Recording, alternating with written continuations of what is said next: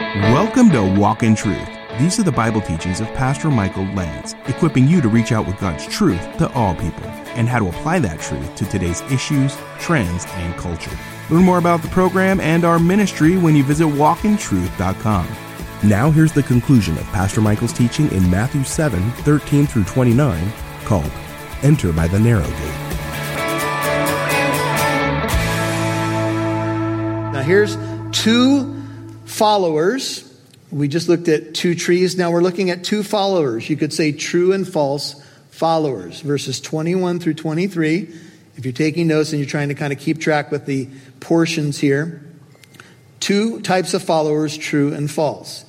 Not everyone who says to me, Lord, Lord. Now that's a double profession of allegiance. We learned that the word Lord, Kyrios, means my master, my king, uh, the one I, I am committed to. Not everyone who says to me, Lord, Lord, will enter the kingdom of heaven, but he who does the will of my Father who's in heaven. And then these scary verses. Many will say to me on that day, probably the scene of a final judgment day, Lord, Lord, did we not prophesy in your name? I take it the name of Jesus. And in your name cast out demons, and in your name perform many miracles. And then I will declare to them, I never knew you. Depart from me, you who practice lawlessness. And all God's people said, Gulp. who, who is this? And let me ask you a question. Do you have a spiritual resume that compares to what these people just said? Have you cast out demons? Do you prophesy all the time? Have you done many miracles in Christ's name? Hmm. Well, this makes us wonder well, who exactly is this? Well, two things we know about this group. One, look at verse 23. They never had a relationship with Christ. Never. I never knew you. And number two, they practice lawlessness. The regular lifestyle of these people is not to love God and love other people. They practice a life of no love of God and no love of people, but they have impressive looking works. Do you know that Judas Iscariot went out as they were sent out two by two, Matthew chapter 10, and apparently Judas was not only preaching the gospel of the kingdom, but perhaps he even performed some miracles. Maybe he laid hands on the sick. Jesus sent them out to do those specific things and gave them power, and they came back rejoicing, as you remember. Did Judas do some miracles? In the last days, there'll be lying signs and wonders. There'll be a false prophet, we're told in the book of Revelation. So it takes some discernment to know. How many of us know that we've turned on a television, set before and seen a guy in a white suit apparently doing miracles left and right, up and down? They only happen from seven to nine with the right stage, the right lighting, and you got to have the white suit on, right? And so we've wondered, well, is that the type of person that will end up on that day and say, I did all of these incredible things in your name? Now, here's, here's a story that'll, it, maybe you'll find this interesting. So, we knew a, a, gentleman years ago, wonderful saint who's been, since gone home to be with the Lord. And he said he was in a parking lot and he was at one of these events that a friend wanted to go to. And some of the people that were the plants there, they were the actors in the show were out in the parking lot talking. And they had oxygen tanks that they didn't need, wheelchairs that they didn't need to sit in. They stood perfectly fine. They didn't have breathing problems. But someone said, Oh, it's about to start. And they said, Oh, the show's about to start again. And then they got into character again. And you think, Wow, that's sad. But you know, it does happen. I have a friend. We have a long history together. He's been a missionary. He's, he pastors a church today. This is a very reliable source. He said a, friend, a loved one of his, a family member, went to one of these events, which we would critique pretty hard and say, uh, it looks like it's phony. And they were sitting in the audience, never went forward, nothing. They had a pretty severe medical situation, and the Lord healed the person while they were sitting there. They never went forward, never got prayed over by the evangelist. And I was like, really? And he goes, yeah, doesn't that just blow up all your thoughts about how we judge things? And here's the point. God honored that person's faith even while they were sitting in an event that might have had some phony stuff in it. You see my point? God is sovereign. But apparently, there are going to be many people on that day with very impressive spiritual uh, resumes in more what we might call the charismatic gifts, like healings and miracles and casting out of demons, which we would say those could be really good things. And Jesus empowered his uh, disciples to do such things. And yet, he'll say, I don't know you.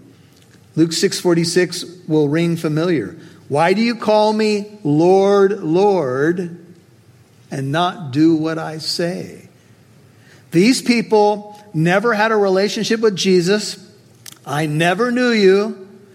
And they practice a lifestyle of lawlessness, which should clarify for us who these people are.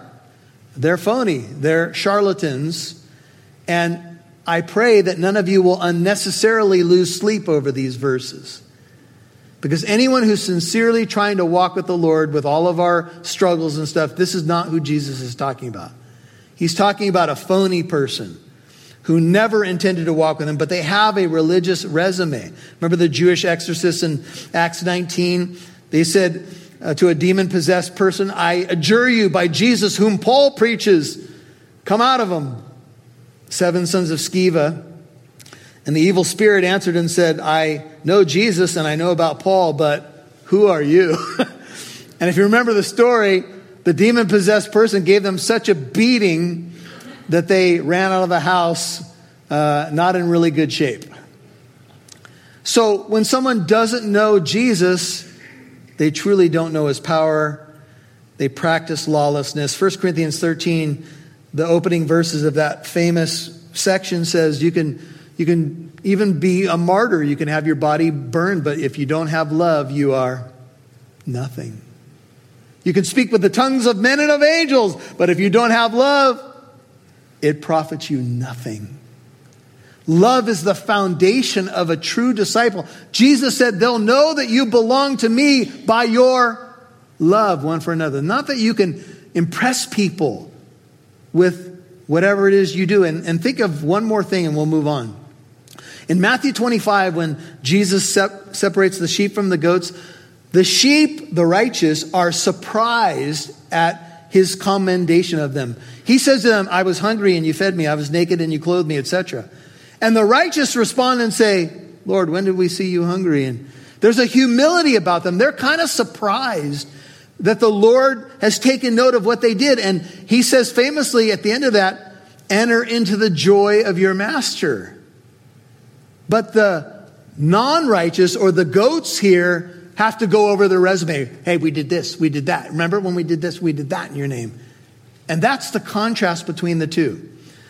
Now, we're winding down. We're going to look at now two houses, verses 24 through 27. Therefore, two houses. Everyone who hears these words of mine and acts upon them may be compared to a wise man who built his house upon the rock. The rain descended, the floods came, the winds blew, storm like conditions burst against that house, yet it did not fall. It had been founded upon the rock. Everyone who hears these words of mine and does not act upon them, he'll be like a foolish man who built his house upon the sand. The rain descended, same storm, floods came, winds blew, burst against that house, and it fell, and great was its fall. Another warning about a cataclysmic fall or collapse. Uh, Claudia Rizzi sent me a video. It was from some years back, and there was a hurricane that hit Florida and Alabama and some of those places.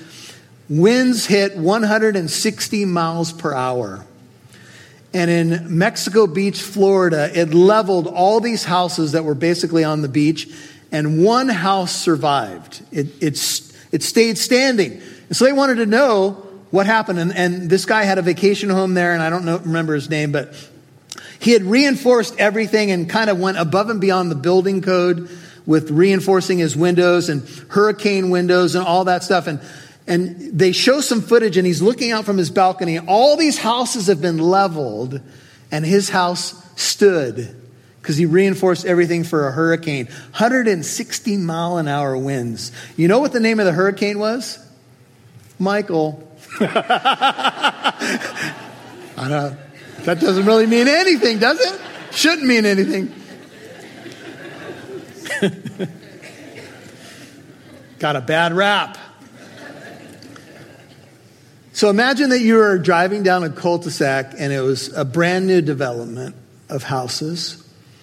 And let's say that you see two houses next to one another and they're brand new and they've got all these sparkling appliances and exterior paint and all this stuff. And let's just say that they're both, they're track homes and they both look the same.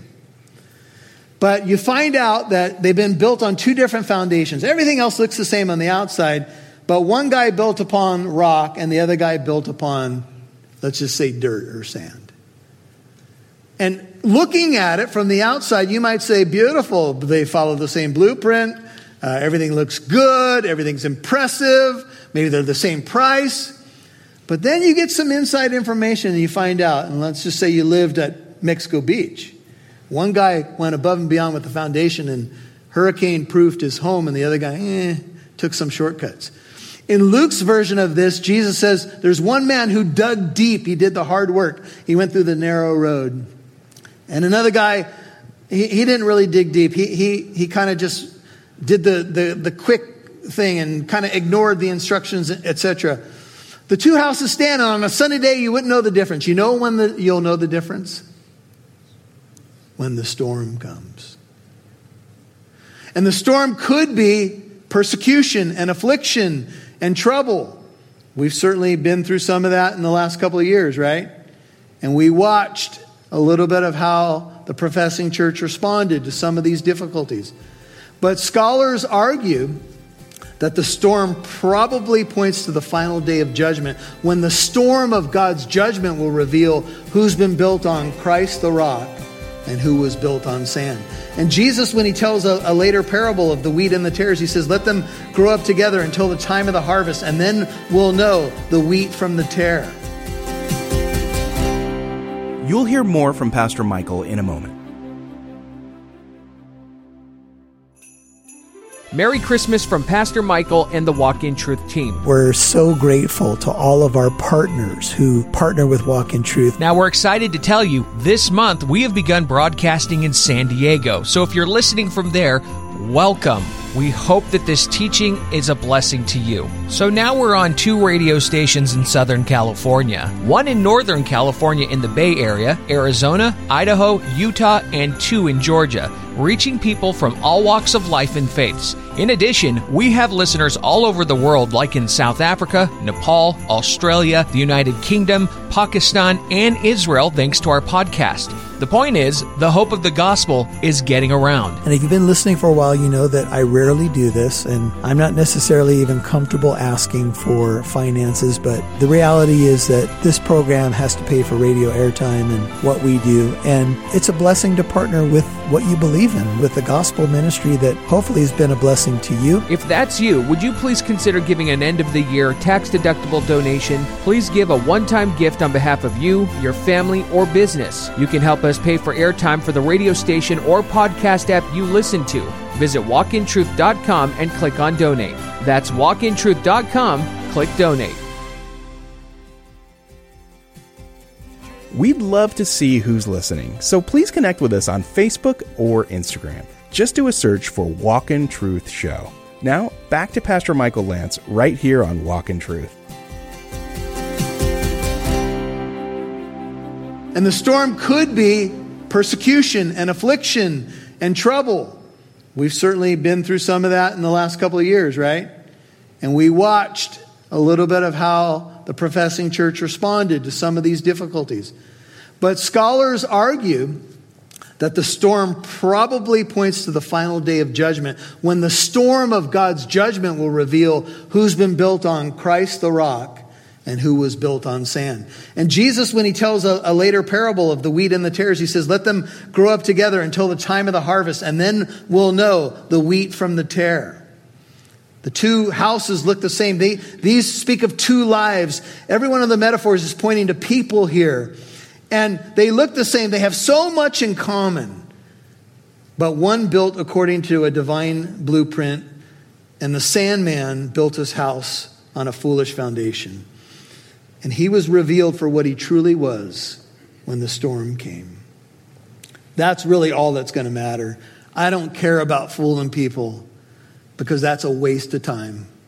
I don't care about putting on shows because in the end that doesn't matter. I just want to know when the storm comes that He will keep me from falling.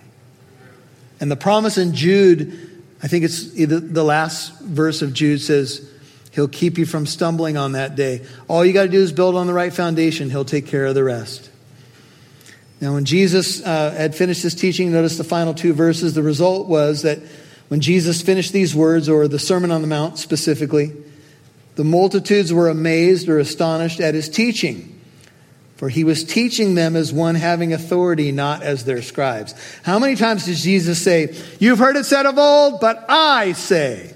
How many times have you just heard in this little section, I will say to you, I never knew you?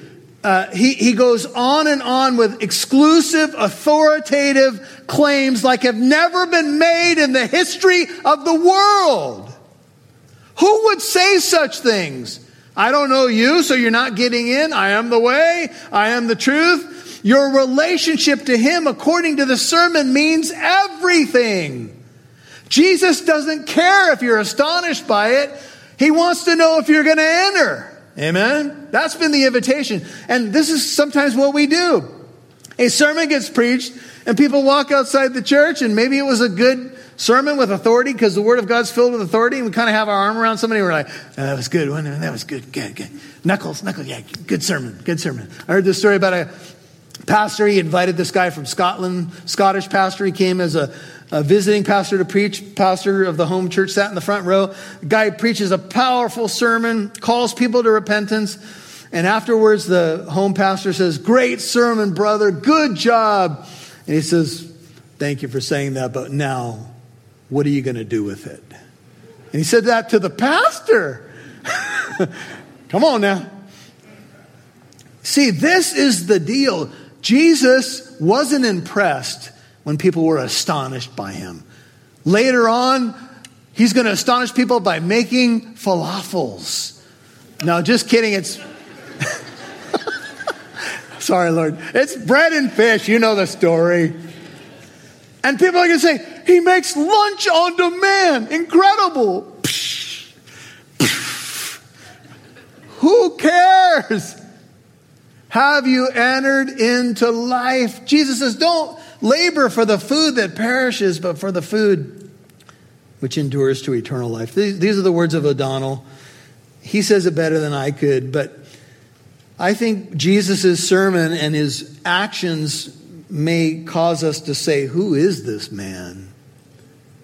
Who is this that even the wind and the sea obey him? Who is he that makes claims like this and backs them up? It's one thing to make a claim, it's another to back it up. This is O'Donnell. He says, If the world's most renowned heart surgeon tells us we need a heart surgery as soon as possible, we take her at her word.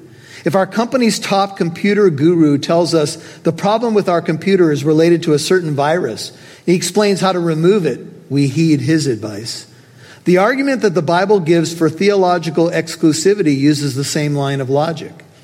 If Jesus is the unique Son of God who created and sustains the universe, who came to earth as a man, who performed miracles, especially rising from the dead, and if what he taught and did was predicted by the prophets and attested by apostolic eyewitnesses, then what he says about entrance into the kingdom of heaven is trustworthy.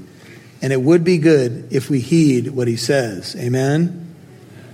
One other writer puts it this way to sum it all up Jesus repeatedly points out two things the necessity of choosing whether to follow God or not, the fact that there are two choices and only two.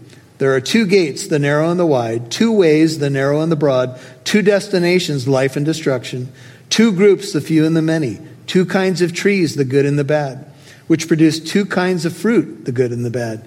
Two kinds of people who profess faith in Jesus Christ, the sincere and the false. Two kinds of builders, the wise and the foolish. Two foundations, the rock and the sand. Two houses, the secure and the insecure. In all preaching, there must be the demand for a verdict. This is what Jesus makes crystal clear. Enter by the narrow gate. Amen? Father, thank you for this time together and these poignant words, Jesus, that you preached on this particular occasion, they have rung through the corridors of time. They have the ring of the king because they were proclaimed by the authoritative God in human flesh, the God man who came and moved and lived among us, lived the perfect life, predicted his own death and resurrection, fulfilled the prophets, said, Destroy my body, and in three days I will raise it again, and did it. And on this, we bank our destiny, Lord, on this gate that you've made a way, you've provided. You are the gate to life. We come. Thank you for making a way. You didn't have to. You could have started over. You could have destroyed us all. And yet you came on a saving mission to provide the way. You are the way. You came in love. You came on mission. You came to save. And the only reason I'm in the kingdom today is because you pursued me, showed me your love, revealed your truth. And I pray, Lord, that as our generation considers the words of Christ afresh, as everyone, every generation must, we realize, Lord, that these words call us to make a decision. And I know this room and those who are watching it's filled with many, many people who have already decided. They're in the kingdom. And all we can say is thank you, Lord. Thank you for purchasing our citizenship, for opening up the way. You are the way, and, and the price has been paid, and we want to build our lives on that solid foundation.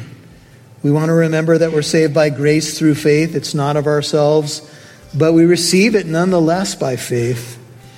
And faith trusts, but faith also acts. Faith alone saves, but saving faith will never be alone. It will produce fruit. And that fruit we want to be to your glory, Father. You've been listening to Enter by the Narrow Gate, Part 3 on Walk in Truth. That was the conclusion of Pastor Michael's teaching in Matthew 7 13 through 29.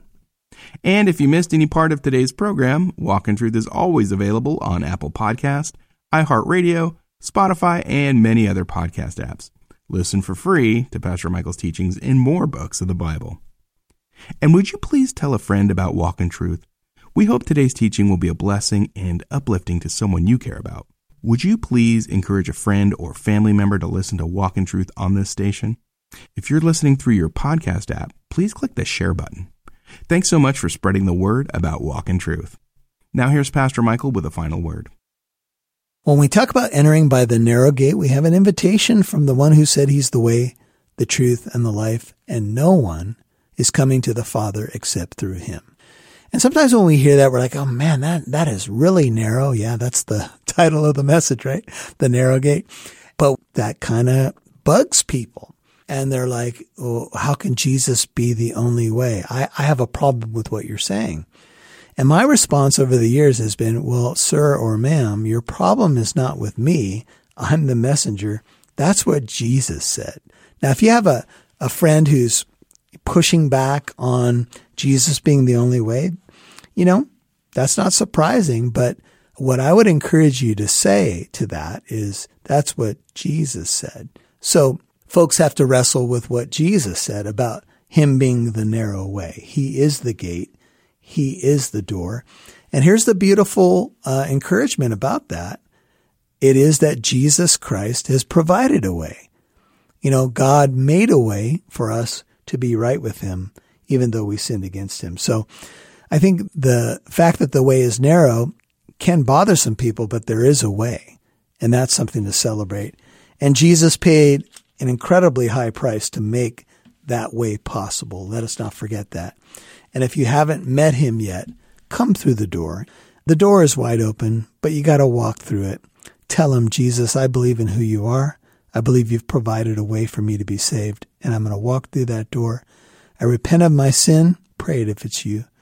I believe that Jesus died on that terrible cross, rose from the dead, lived the perfect life I, I could never live laid down his life for me. Save me, Lord Jesus. Cry out to him. Maybe you need to rededicate your life. Lord, I, I come home. You don't have to have perfect words, but start reading your Bible, get connected to a church, start serving, start living for the King and the kingdom. We appreciate our Walk in Truth financial partners. You contribute to our ministry, broadcast, and podcast. As a thank you for your support, we've created the Walk in Truth app. You gotta check it out. It's available in your app store. If you'd like to become a Walk in Truth partner, any amount is appreciated. You can now give on the Walk in Truth app or visit walkintruth.com. And join us Monday for Pastor Michael's teaching in Matthew 8 called The King That Carries Our Burdens. I'm Mike Massaro. On behalf of Pastor Michael Lantz and Living Truth Christian Fellowship, thanks for listening to Walk in Truth, equipping you to reach out with God's truth to all people.